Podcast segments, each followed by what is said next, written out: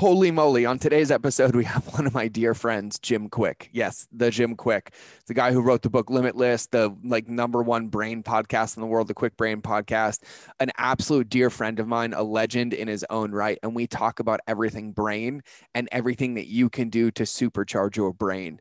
And I probably have an hour of journaling in me after this one, lots of tears, lots of emotions, and lots of breakthroughs just from this episode on where I'm going to make my business better, my brain better, and my world better through these simple practices that take less than 5 minutes a day. So without further ado, let's go listen to the episode. So let's go cue the intro now. Welcome to the Mind of George Show. This is a free-for-all Friday episode where just about anything can happen. I've had business leaders come on and share insider industry secrets. I've had monks and hypnotherapists come on, talk about mindset, discipline, the subconscious, and even swearing at me, which I never thought I would hear from a monk. Plus, I've had hours of spilling my deepest thoughts, fears, ideas, and everything in between the earlobes in my Mind of George. But you can find all the episodes at mindofgeorge.com, and you never know what can happen on a free-for-all Friday. But one thing that can be guaranteed is it will either be eye-opening, groundbreaking, or at the very least, entertaining. So let's open our minds and get into the show. All right, everybody, welcome back to another episode of the Mind of George Show. This is a free-for-all Friday, and I couldn't be more happy, excited, exuberant, or super fragilistic expialidocious to have today's guest. He is a machine in the best way possible with one of the biggest hearts ever. He's somebody that I call a friend, a mentor, a teacher, somebody that I would stand in a fighting hole with day after day for all the right reasons. He is an absolute muse when it comes to memory, the brain, and helping people unlock all of their potential. So today I would like to welcome, with the biggest warm welcome, Jim. Welcome to the show. George, thank you so much. And I feel the same way about you. A good friend, mentor, someone that I would definitely go shoulder to shoulder to battle with. Thank you. Thank you. And everyone who's listening. This is a long time coming, man. It is. I remember those nights in your apartment. It was like 1 a.m. and we were working on the podcast, like back in the day before it was like the top podcast in the world. And all I cherish those moments. Like those are some of those memories I look back on that I'm glad that I remember. Yeah. That's what memory's all about. And so I really appreciate your time, your talent, your real treasure, as I'm sure a lot of your listeners know. Thanks, man. I'm going to frame this conversation. I'm going to get the waveform printed out and I'm going to write those words above it. I'll put it on my That was good. I'm a words of affirmation guy. So you're like right there where it matters today. So I'm honored to have you. I'm sitting out here looking at a snowstorm, and I always ask this question, and I know a lot about your story. I know a lot about your journey, but I think it's really important that we unpack these things. And so the first question I always ask everybody is, when you look back at your career, and you have done everything from coaching A-list celebrities and athletes and actors on memory to healing your own brain, learning that learning was a superpower that could be learned. And you've been all over the gamut. But when you look back over this entire illustrious career of experience, where do you see one of like those biggest pivotal mistakes or moments that was made? And then what did you learn from it and take forward? Yeah. Wow. What a great opening question to chat about. This is not one of those light conversations. Through my adversity, I've always seen adversity almost as an advantage. I'm a big fan of the superhero archetype and the journey and Hero's Journey. And you go from this kind of ordinary world, get introduced to an extraordinary world, and you face dragons and demons, and you get a mentor, you find your Yoda or your Miyagi or someone along the way. And at some point you come back and you share that elixir or that treasure with the rest of the world. And so I would say I've had a number of those moments, not over 3 decades of my career. And what difficult time was, as many people, it was this 2020. Most recently, I think a lot of people could, obviously, we have a lot of these struggles, but hopefully some of these struggles led to strengths where a lot of people thought maybe 2020 was a year to get everything they wanted. And I think a lot of people found that they discovered that they appreciated everything that they had. And that was definitely for me.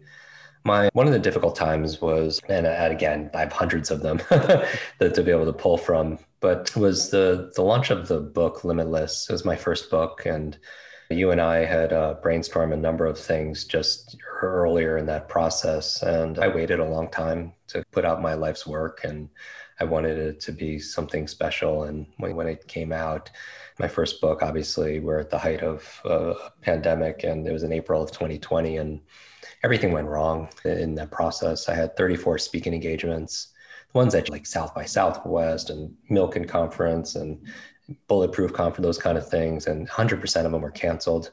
I had this nationwide book tour canceled, and just everything was just not one thing. You have a plan for things, and just like you just have to rewrite it. And as people say a lot, they have to pivot. For me, there was a big, I believe there's a quote in the book that you came across when you read it, is from a French philosopher. And he says, life is the C between B and D. B is birth, D is death, C, life is choice. And then I really do believe that these difficult times, they could define us, or they could diminish us, or they could develop us, what we decide with the choices we make. So the choices I made when that happened was to change everything, to really refocus, not have a kind of pity party, and just really see where things are going, reach out to our community, move things to digital and more remote, where we have remote virtual book parties and tours, and spend more time on our podcast and our social media. I'm really a live events person. You and I have had the opportunity to share a stage multiple times, and I really feed off of audiences and their energy and just their everything about that. So it was a change for the good. We were able to do more, reach more people during that time, because I wasn't on planes. You and I, we used to travel all the time. And there's sometimes I'd be on 3 continents in a week, but there's no way I could sustain that, and thinking about all the different cities I had to go to, but being at home remote and be able to do an Instagram live or Facebook live or jump on a podcast or something like that. It was just be able to reach more people without having to pack and go through airports and unpack and go to hotels and sleep in weird environments and that I'm not familiar with and everything else like that. So it built, and I feel like that it ended up being a success by the way. Anyway, we measured it. I'm very fortunate to come out of it, where the book was an instant New York Times bestseller, #1 on Wall Street Journal and across the board.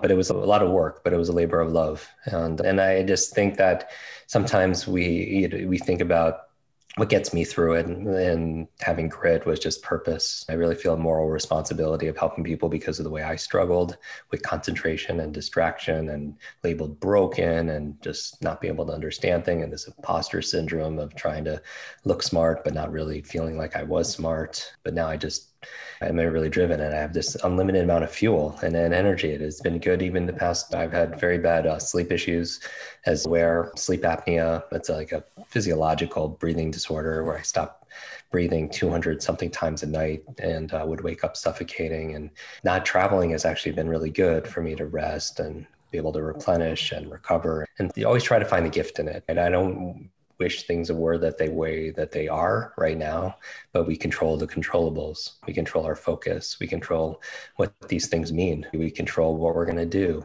We control even how we feel about things. And then I love the metaphor of a lighthouse, man. Yeah. I just feel like that we could be an example, that the life we live are the lessons we teach others, and we could be a lighthouse for other people who are going through storms in their life, who are going through some foggy times, some darkness. And sometimes our scars end up being a lighthouse for other people also as well. Yeah. So I love that.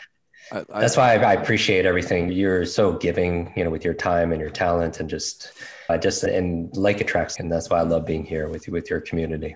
Yeah, man, I'm actually probably going to get emotional. A lot of people don't know the times. What I love so much about you is even from the day that I met you, and we'd met many years before we became close, quite a few times. But when we met, your just ability to be so authentic and transparent while also still committed to the vision was something that really resonated with my heart. And for everybody listening to this, there was a point where my wife was about 7 months pregnant, and I was a couple weeks away from bankruptcy at one of the biggest pivots in my life. And the man on the other end of this podcast is whose house I was at, that was there at that pivotal moment of my life. And the lighthouse was born that day, my friend. Here we are quite a few years later. Yeah.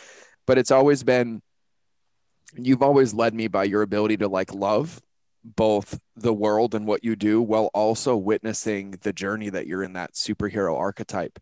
And it's something that I admire so, so deeply. And it's really, it gave me a permission slip a long time ago to really own that story, like the way that you turn your adversity into power. And as Uncle Jeffy says, right, I've had all those moments as well. And we were talking, I was talking to Jeff Spencer the other day, and he's like, that anxiousness, that feeling is just because you're lacking clarity.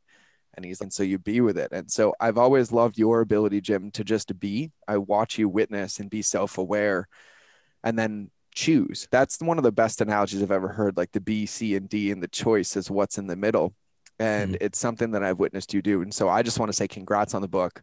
It's really like full circle watching it go. And I know Clay and you and everybody else was out there and watching it go in the world. And then all my students and people like, do you know, Jim, this book I can read. I'm like, I do. I'll send him a text every time that you say this to me. And I love it. So thank you for putting that work into the world. I know what goes into a book. I know what goes into the marketing of a book. I know what goes into that whole tour.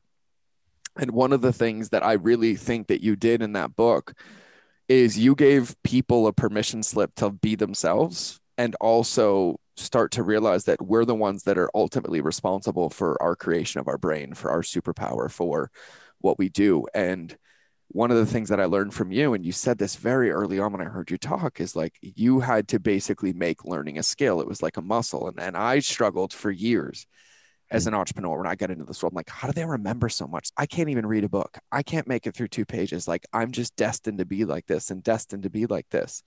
And it was through you that I realized that as long as I chose to pursue something different every day, to read something, to pick something up, to train that muscle, that I could literally become anyone I want. And you put me through this exercise one day. We were somewhere and you were like giving me this visualization of remember names. And I watched you remember like 100 names off the top of your head. And as a guy that had brain injuries, just like you, it was really profound. And, you know, what I would love, and this is one question I'm going to selfishly ask you because I got to start with me, is I love reading now. It's something that I picked up after I met you. I read all the time, but there's this thing that happens when like I go to read a book or listen to a book. I can't make it more than 10 seconds without my thoughts chasing. And then I'm like, wait, do I read the page again? And then I go back and read it again. And I feel like I can't concentrate. Can you unpack that for me and help me? Yeah, you're definitely not alone. I think if anyone's listening to this, they can relate to this. They're like, I thought I was the only one. But we know that I would imagine a lot of people who are here with us, they had the experience where they read a page in a book and then just forgot what they just read. And their mind wanders. They have trouble concentrating. And one of the reasons why I feel like is just because 2 reasons. Number one, we're driven to distraction with our devices. We're always flexing that distraction muscle where we're always going from Slack to texts to social media to all these different things. And our attention span, some people say, are shrinking and getting smaller. But besides that, some of us, when we're studying something, we're processing it too slow. And it's possible that we go too slow. And it's, I don't know, riding a bicycle really slow. If you're riding it really slow, you start to wobble and you could even fall if you're going too slow. And the brain, we know, is this incredible supercomputer. But when we read or we study something, we're feeding it so one word at time. And metaphorically, we might be even starving our own mind. And if we don't give our mind the stimulus it needs, it'll seek entertainment elsewhere in the form of distraction. And it's interesting because when you're going really slow, like you're driving really slow and as you're in some town in Montana, right? You could be doing 5, 6 different things when you're going super slow. You could be drinking your coffee and texting and having a chat with somebody, thinking about something else. But when you're racing a car, you're not trying to multitask. You're thinking of the act of driving and what's in front of you. And you're not thinking about the dry cleaning or something you have to do with clients. And part of the reason is the speed directs the focus. And because there's focus, you have concentration and you have retention and you have better understanding and comprehension. And so sometimes we're going too slow. So part of it is we need to stop flexing our distraction muscles all the time and exercise some kind of control, or at least balance it out with some kind of meditation or something else that would build your concentration, your attention span. The other thing is maybe we need to go a little bit faster than we're used to. And then the other thing is, I'm obsessed with this answer, is the third bonus answer for everybody is to ask more questions. We know that our minds, primarily it's a deletion device. It's trying to keep information out. There's a billion things we could be paying attention to at any given time. So we're trying to filter it all out. And what we let in are the things that we're interested in and the things that we have inquiries about. And when you ask a new question, you hijack that part of your brain called the reticular activating system, RAS. People should know that from marketing. I know we have a lot of entrepreneurs that are listening also in terms of your customers or your prospects focus.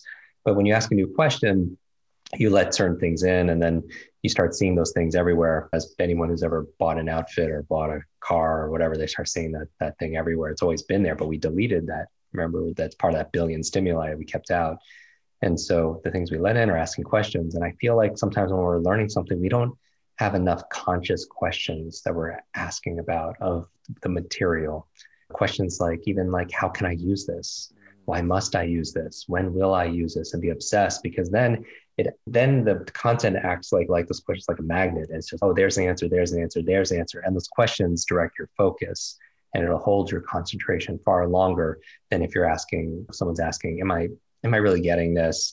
Or what's this person doing? And your focus gets hijacked somewhere else. So I would say, train your focus, because it's a muscle. I would say be wary that maybe we're learning too slow. Maybe we could go a little faster to maintain our concentration, to keep it interesting to ourselves. And then also ask more questions, and asking you shall receive.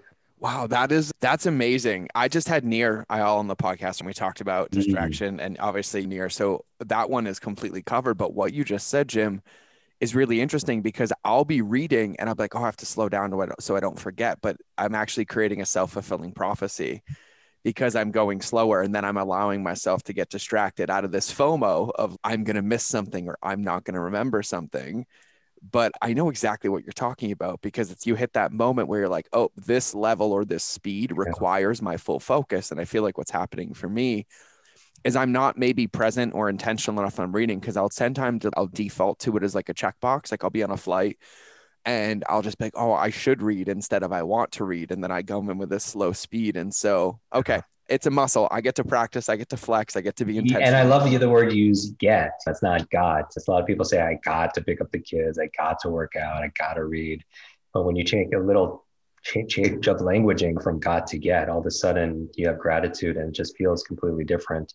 And so amazing. And I applaud you also, because it's one of those things where gratitude, I feel like also for the beginning of learning, sometimes we need a little chaos. We need to understand.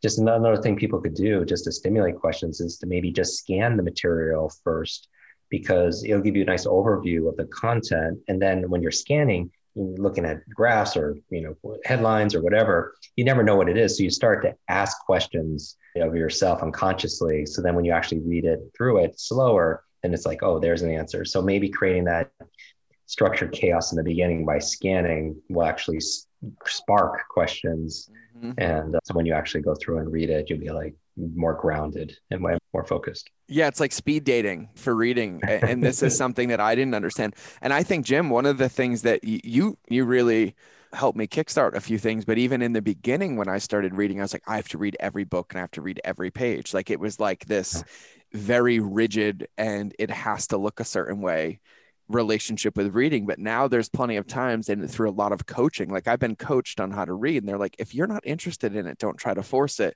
because you're not going to retain it. And I love that idea of, hey, pick it up, grab some sections, go around, see what piques your curiosity, and then dive into the book, which leads me to a question about reading and retention. And I don't think I've ever talked about this. This one is little bit of humility here. So there's a part of this where, like, on paper, I'm a successful entrepreneur, right? Like I'm really good at marketing. I'm like the Queen's Gambit with marketing. That's what I see. I was so glad when that movie or that show came out. I was like, guys, that's what it looks like in my brain, with emails, with social media. That is what I see.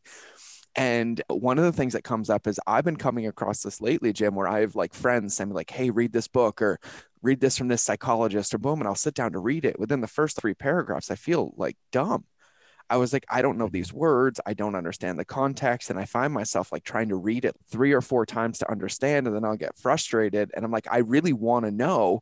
But when you're talking about the dissonance of middle America post-industrial revolution with confirmation bias, I was like, can we use English, please? And I'm trying to figure out now, what are some tools or what are some ways, like when I get hit with one of those roadblocks, do you look up the definition of the word? Do you break it down? I would love some tips on that.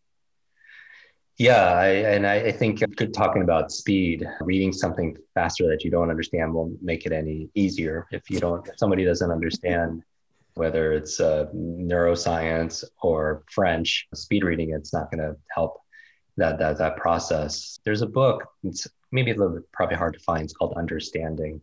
It's interesting. And it's going back to everyone contributed, a few dozen individuals contributed from their point of view, what it means to understand something. So they asked someone like David Blaine, a magician, what does it mean to understand something?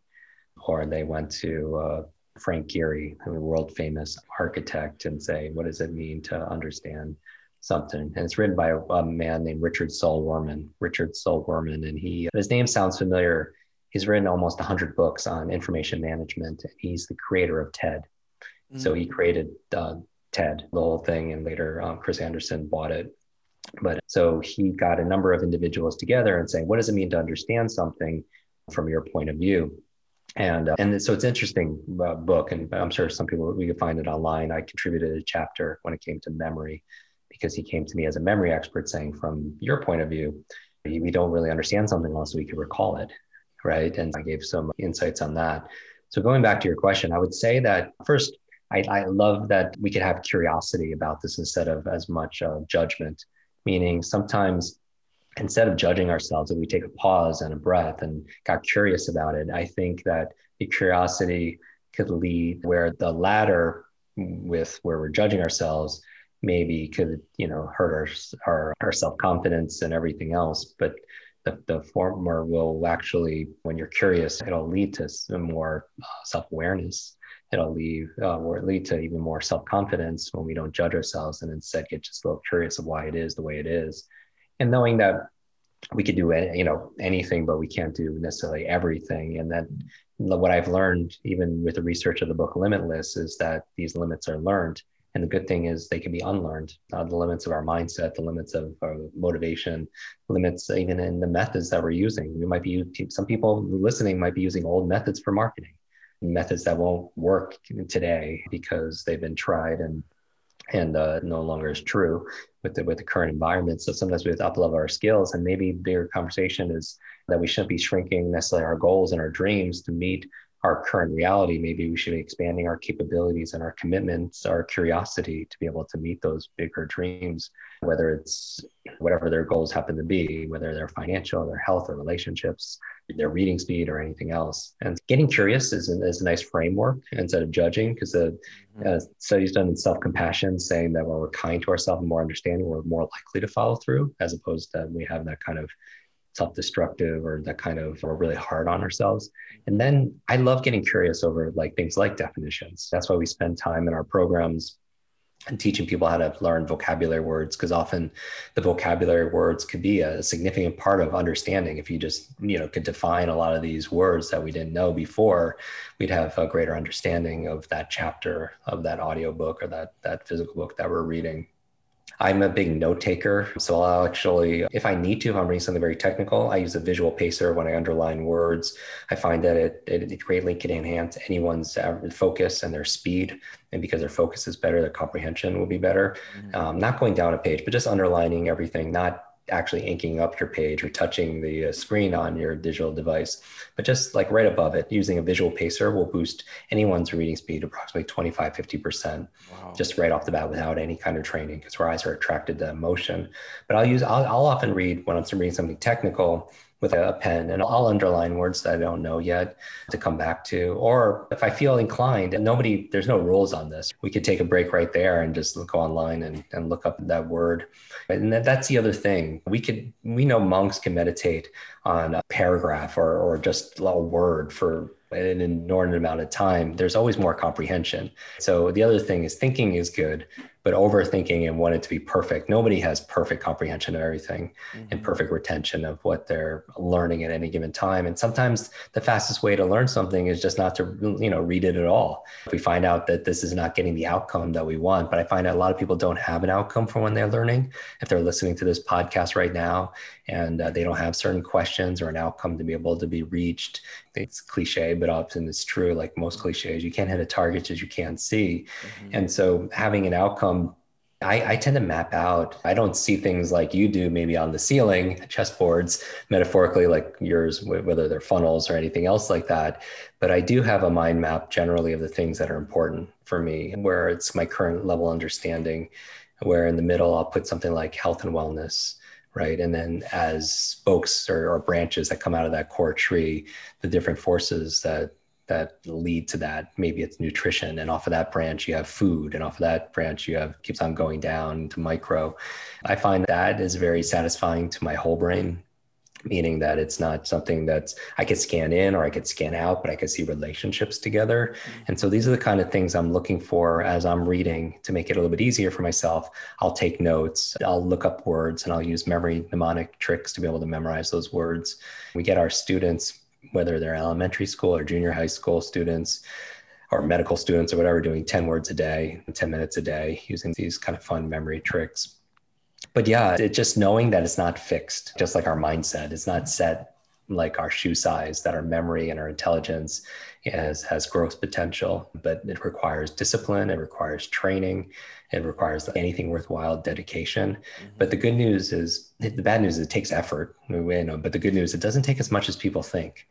And it's certainly a lot more fun when you're doing it in these kind of whole brain methods instead of rote memory, the kind of stuff that you might have done as a kid, where you're just repeating something over and over and over again until your brain just yields to like boredom and submission. Yeah. And Jim, this could be, I'm glad you have a hard stop, because I have 64 open loops right now that I want to pull, but I'm going to pull the ones that are important to me. One thing that you said is, you said curiosity, right? Like this ability to be an inquiry. And what popped into my brain was that there's these times where I'm romantic about how I've done it, even though the method might be old, just simply because I haven't given myself the time to be curious or explore. Like it's born out of insecurity for me. Like I've done it this way so many times. And so then I get rigid and I'm like, this is the way.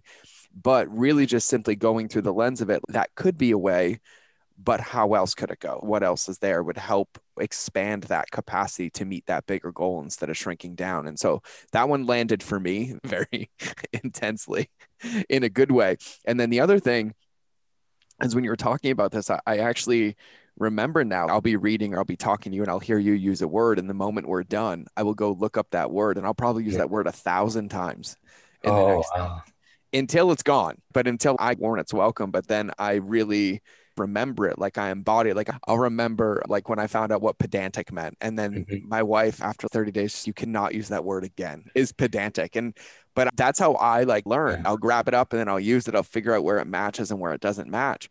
And so those were two really big takeaways for me. And then the one that I think is so powerful that you said is the reading with intention, like having an outcome. And we talk about this everywhere.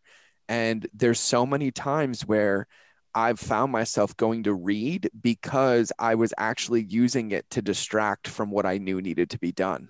It was like, oh, I'm going to go read. I'm going to go learn something. Learning something doesn't create consistency on what my promised deliverables already were. I'm not going to learn something that's going to help me over deliver.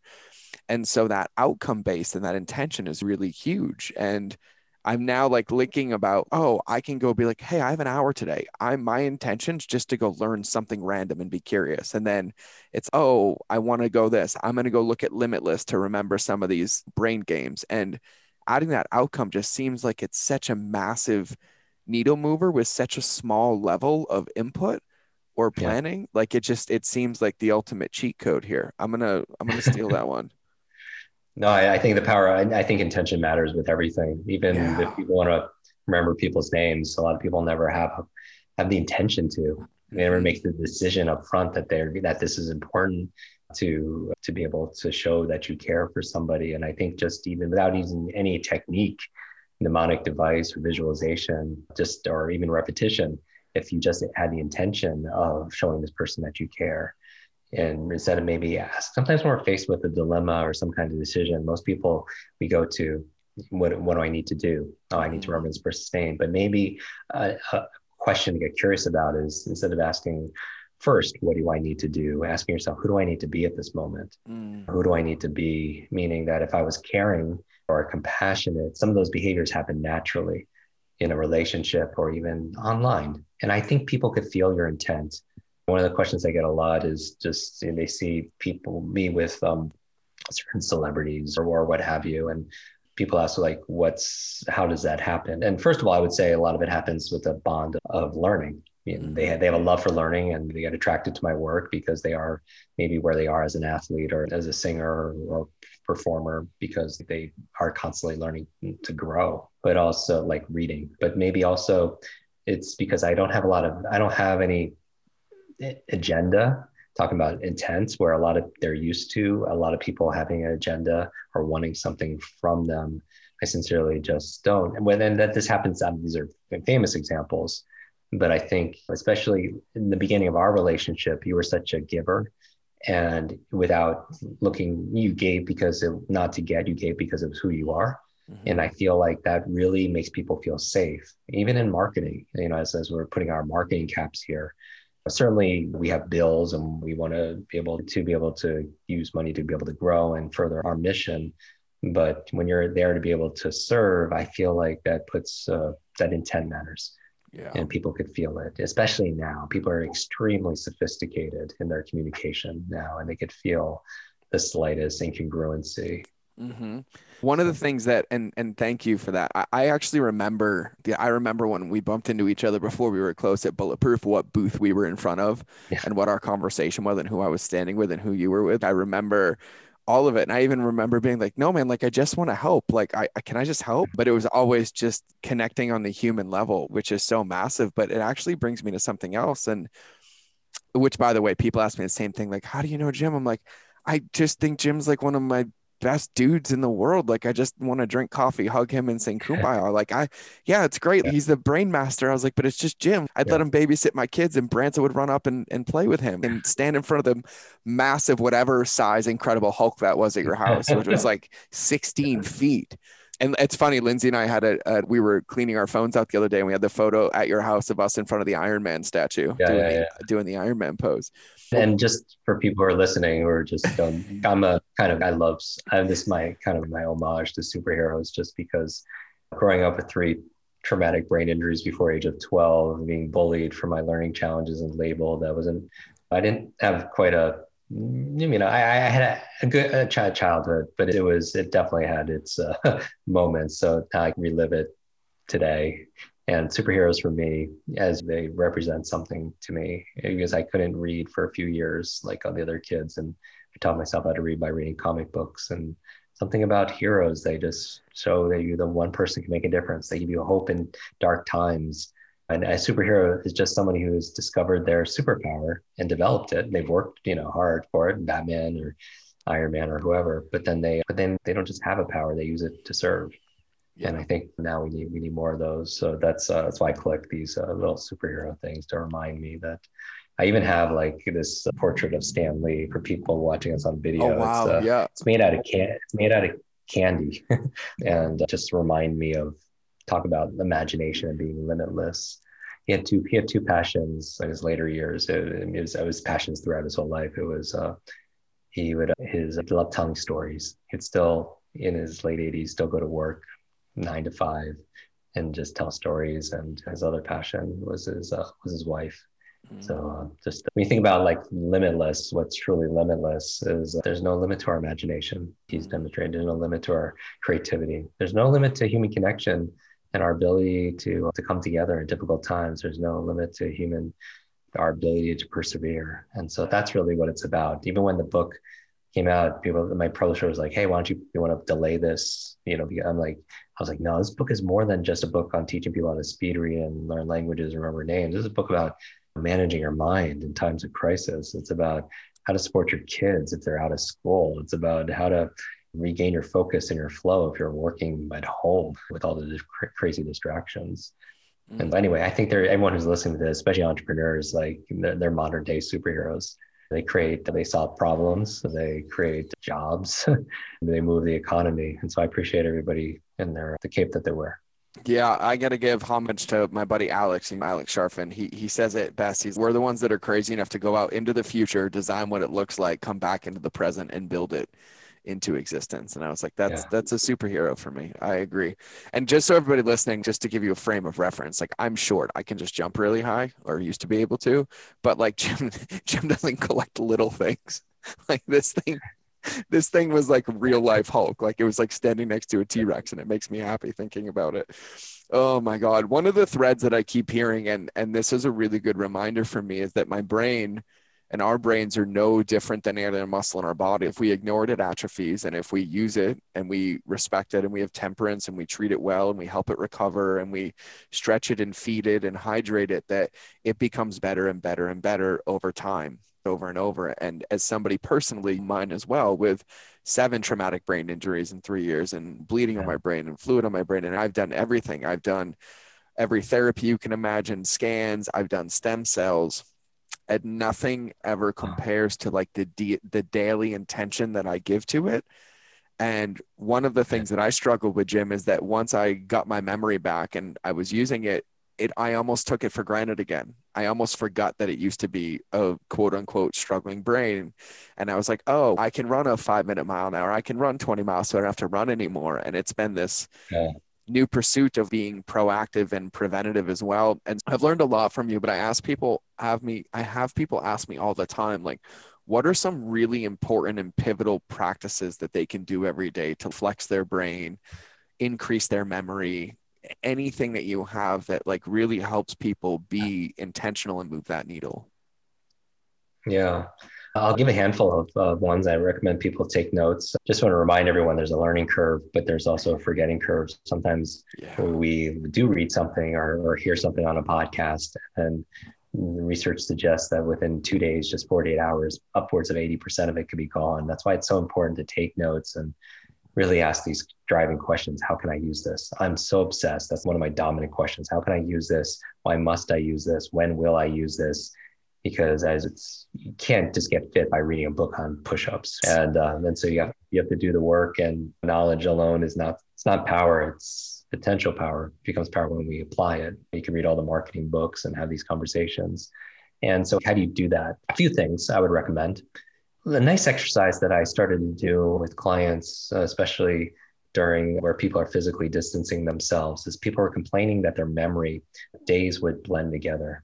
I don't know if any of your listeners or viewers here could relate to that. It's just like time is going by and they just don't even know what day it is. And one of the reasons from a memory standpoint is because we don't have those distinctive, unique experiences as we used to. Maybe you're not going out to dinner as much, or going to concerts, or going to parties, or going to the movies, or going to watch a play or something like that, a comedy show or anything. And maybe if you are physically distancing yourself, the days tend to blend because it's the same. And so a Kwik exercise that only takes 3 minutes to do is every night is just to take 2-3 minutes and just review your day. And this is something called your episodic memory. Your episodic memory is the episodes of your life. So if you have trouble remembering what you had for breakfast or what you wore that day or who you talked to, then this is the principle. And there's always a promise behind every principle. And the principle is there is no such thing as a good or bad memory. There's a trained memory and an untrained memory. As you mentioned, people want to go to the gym, but you don't go to the gym once and you're physically fit for life, right? Your muscles, they respond to novelty, they respond to nutrition, they respond to rest, but you need to do your brain, your mental muscles. Like you want your physical muscles to be stronger and more energized, more flexible, more agile, faster. You want your mental muscles to be, you want your memory to be sharper, right? You want your thinking to be clearer. You want your mental endurance. You want to get rid of that brain fog. And so you need to be able to exercise. And one of the great exercises at night, just review your day, and you won't get it perfectly. And if you can, talk to a partner or a family member, or even talk to your plants or your dog or your pet and talk out loud, because they call it the explanation effect. when you learn and you learn with the intention of teaching somebody else, you explain this to somebody else, you learn it way deeper. I'm not sure if you had this experience, but you were already a world-class entrepreneur and marketer. And when you started consulting and work in teaching and speaking on stages and doing live raw, like hot seats, which is not easy to do. I've seen you in your elements, where many people, they don't do that because they don't feel prepared, but you could just like, and you just handle it right there. And not many people do that because I believe that all that preparation of everything you've done to that point shows up, for you. We were talking right now before we started to go recording, like neither of us rehearsed or anything else like that because we've done the work and we're in the moment. And I think it shows up, but sometimes we forget what happened throughout the day. And one of the things you could do is just to talk to somebody or just in your mind, go through and just walk yourself through that day. And the more you do it, after a few days, it gets easier and you start to build it because, and the reason why it's not just around facts and figures and whatever you're remembering, but just remember your life. One of the reasons I'm so passionate about this is because my grandmother passed of Alzheimer's. And it was really hard to see her go because this was like when I was like 5 or 6, she passed when I was 7. And that's when I had my first head injury when I was 5 and I was labeled broken and I had these challenges and she was taking care of me. But then if anyone knows anyone who suffered from dementia, she would call me by my father's name. She would repeat something she just said 30 seconds ago. And when you're a child, you don't understand this. So it leaves an impression on you, especially when you're going through your own issues. And then where she was taking care of me, I was taking care of her. And that's why we donated 100% of the proceeds to Alzheimer's research for women and in memory of her, and education initiatives, building schools for children in need. But we do it because of this mission. But going back to this, part of what helps you remember is like when people lose their memory, they lose their humanity almost. They lose like that thing that binds who they are together. And that's why it's a great exercise to do. It only takes 3 minutes. Might be a little bit hard at first, just like doing some burpees or some jumping jacks if you're not used to it, but be consistent and it gets easier.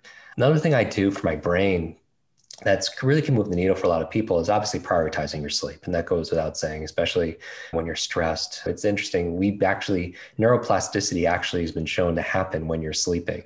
Just like when you don't build a muscle when you work out, you build it when you rest. We know that. But same thing with your long-term memory and all your memory muscles. Neuroplasticity is happening after you give it novelty and you feed it nutrition. It happens when you sleep. So really prioritize your sleep. And I know you probably have had experts talk about this, and we've done multiple podcasts on optimizing sleep. One of the things I do fun before I go to sleep that helps me sleep, as I mentioned, I had a lot of like stress around it because of my breathing disorder, and I would have to wear CPAP and all this really sexy stuff to go to bed with. I would actually do this gratitude thing where after I go through 3 minutes of what my day was, I'll pull up 1, 2, or 3 things that just were really special. And that gratitude has been shown to put you in a rest and digest parasympathetic mode for people who know that.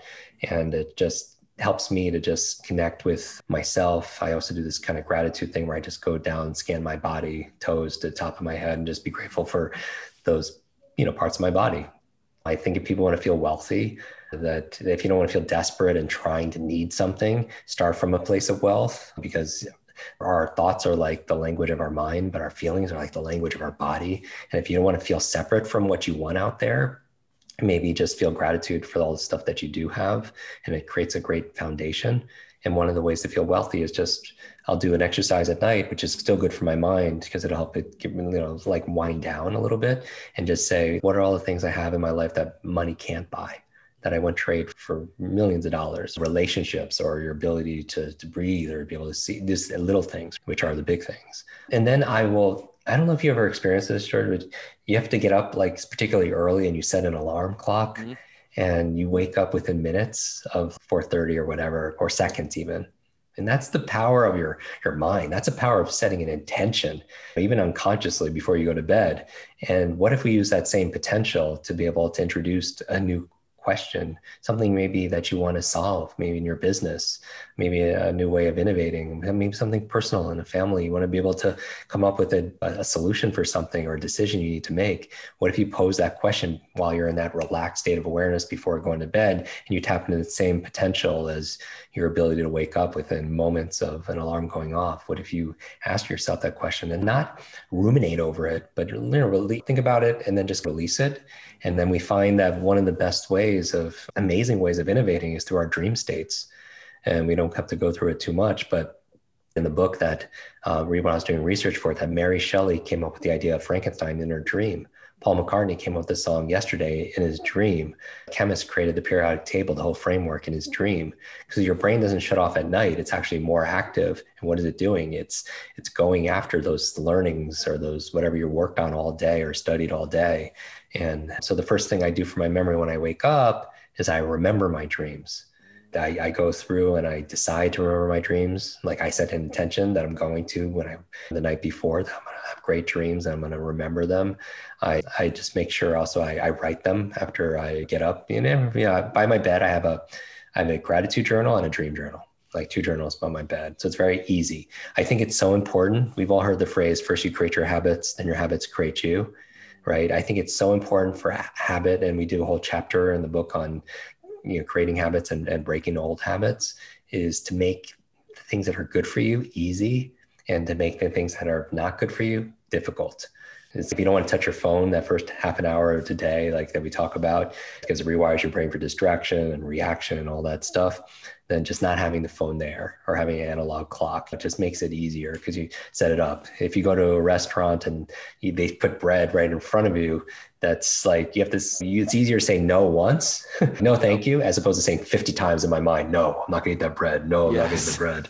But setting up your environment to be good for you. That's why I have my dream journal there and my gratitude journal there. So it's easy for me to do. I have a fiction book by my bedstand. I don't read at night nonfiction because I don't want to get in my executive brain. I don't want to read books on marketing and neuroscience, but I find that what helps me relax is light fiction reading. And I want to remind all our entrepreneur friends who do already read a lot of nonfiction books to read fiction. There's a real benefit for reading fiction books. It's something that I resisted for a long time. My books are primarily 100% nonfiction books in every category you can imagine. But taking time, it's actually been shown to boost your EQ.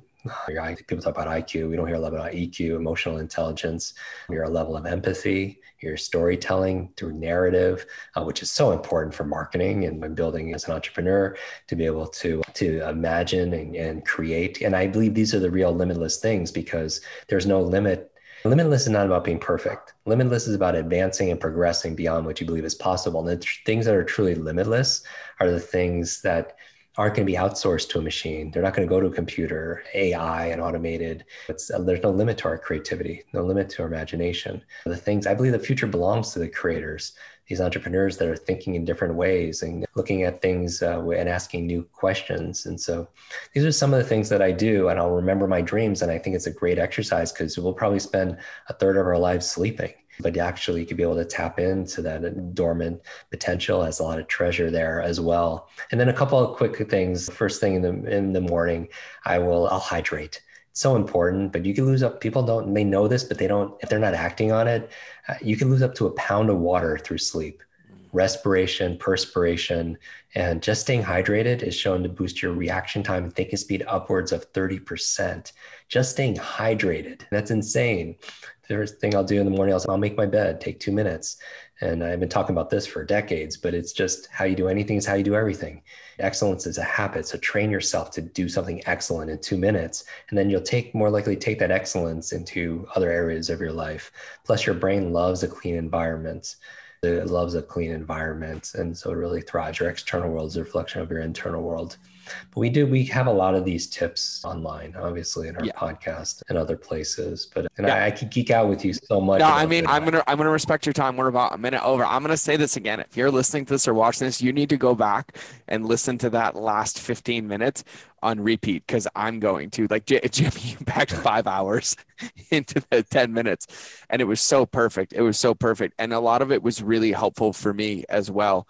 And it's really powerful stuff. So I'm going to say this because I want to be respectful of your time, Jim, and for everybody here. Just for everybody listening, I would highly recommend getting Limitless, the book. It's Jim's book. I've read it numerous times. I've gifted it to so many people, that, and I'm like having a proud daddy moment because I was there on day one. But go listen to Jim's podcast, the Kwik Brain Podcast. It is amazing. And it's designed for you to listen to it, get you set up to win and go implement it. It's not 10 hours of talking. Like, it literally is training your brain and programming your brain to win with the world's best brain coach in your corner, because it is him. It's his voice leading into it. And so it's called the Kwik Brain Podcast, the Limitless book. So Jim, I just have one last question. I'll only take about 10 seconds. It's an absolute honor and gift to have you on the show. I'd love to have you back. We'll do another one, and I can't wait to see you again soon too. But one question I always ask every guest is, everybody listening right now, if you could tattoo one thing on their soul, one takeaway, one thought to remember, one belief to remember, what would that be? Wow, one belief. I'll go there. As I mentioned, one of my modern day superheroes is Stan Lee. And I've told you this story before, but he wanted to choose another modern day superhero, Richard Branson. They wanted to meet. And so we go to dinner and I pick him up, and in the back of the car, Stan, I was like, I have to ask this. You've created all these amazing superheroes. Who is your favorite? He says, Jim, it's Iron Man.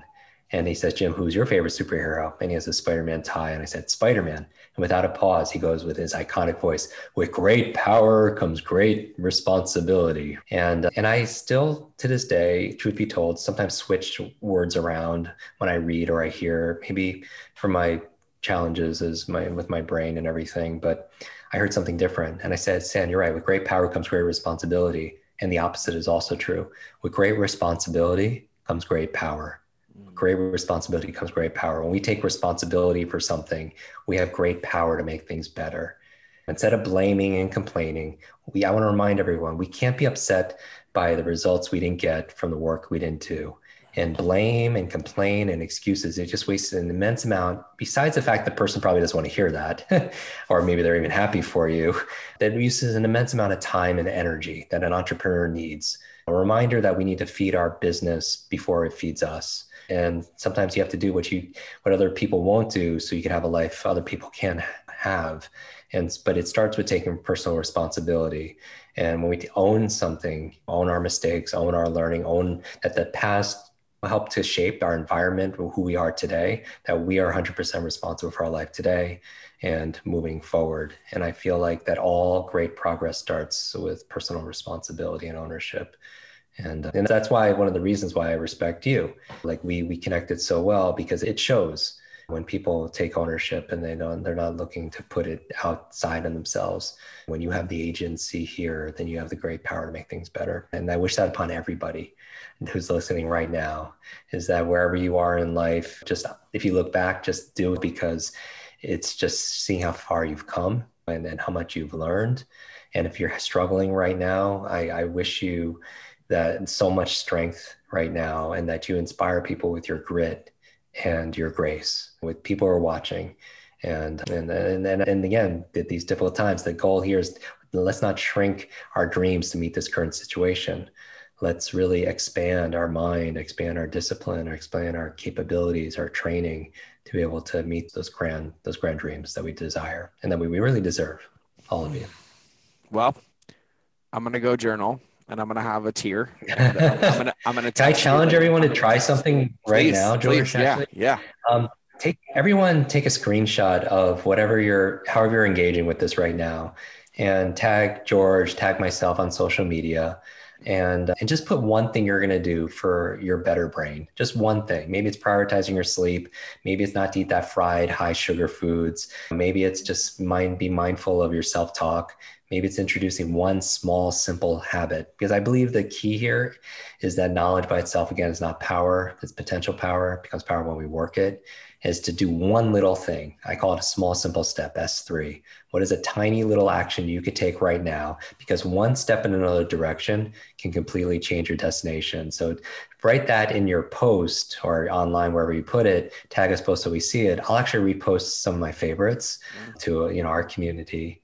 And I'll actually gift out a copy of the book to one person at random, just for being playful and curious. I love it. I'm not going to touch that. Everybody go do that. Screenshot it. Tag us. Tell us the one thing you're going to do to feed your brain. Jim will share it.